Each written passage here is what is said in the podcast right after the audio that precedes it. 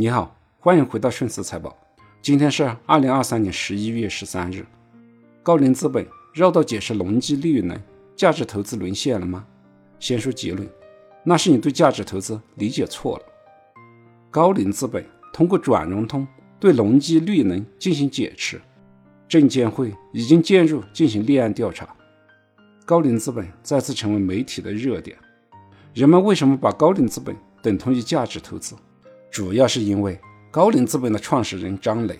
出过一本书，就叫做《价值》。书中阐述了价值投资后做时间的朋友，让时间创造价值。因而容积利润减持事件之后，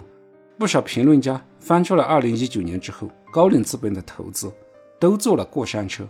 比如说格力电器、宁德时代、用友网络。高瓴资本对于这些标的的投资都是买在高点，现在又在低点进行亏损减持，没有能够做成时间的朋友。因此就有人说，价值投资在我大 A 实现不了，价值投资在大 A 已经沦陷了。其实这样的评论者，他是没有能够真正的理解巴菲特的价值投资。什么是价值投资？就是以低于价值的价格买入一家好公司的股票，并且长期的持有。首先最重要的就是要确定企业的价值，这就要求企业的商业模式越简单越好，商业模式越复杂就越难估算企业的价值。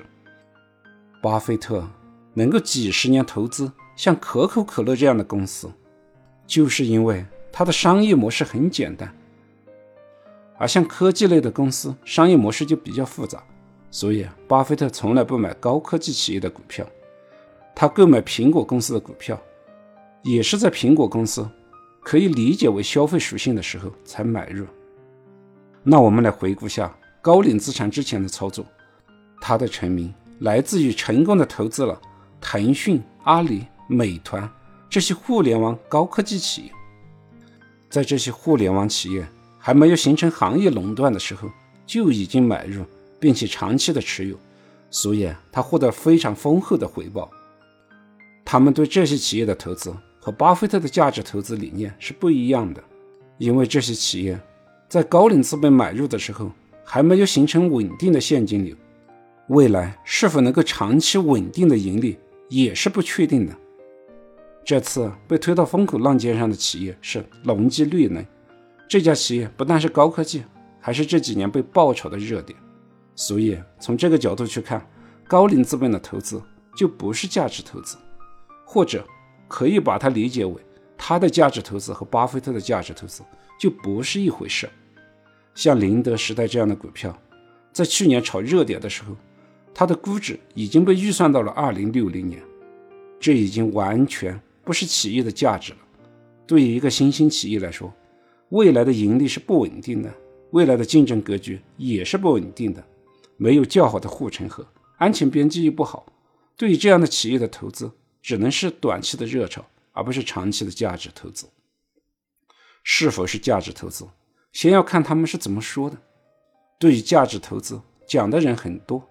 也有很多人被誉为中国的巴菲特，比如说时间玫瑰的但斌、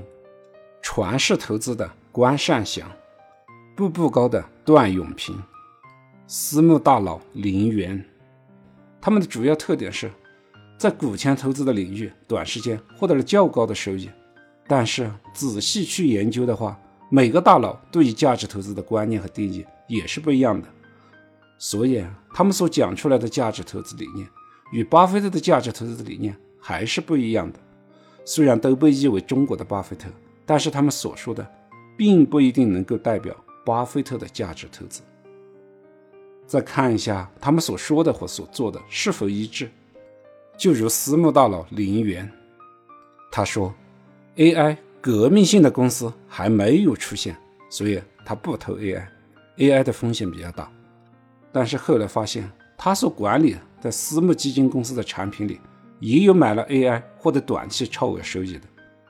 如果听了他的话，又怎么去理解这样的行为呢？说一套做一套，知行不合一。有可能是他自己说的跟做的不一样，但也有可能他只是嘴上说说，实际操作是下面的基金经理独立完成。所以不是价值投资在我们大 A 股沦陷了，而是大 A 要找到有价值、商业逻辑简单并且能长期稳定增长的企业非常难。以上观点你认可吗？欢迎在评论区留言、点赞、转发。顺思财宝，下期再见。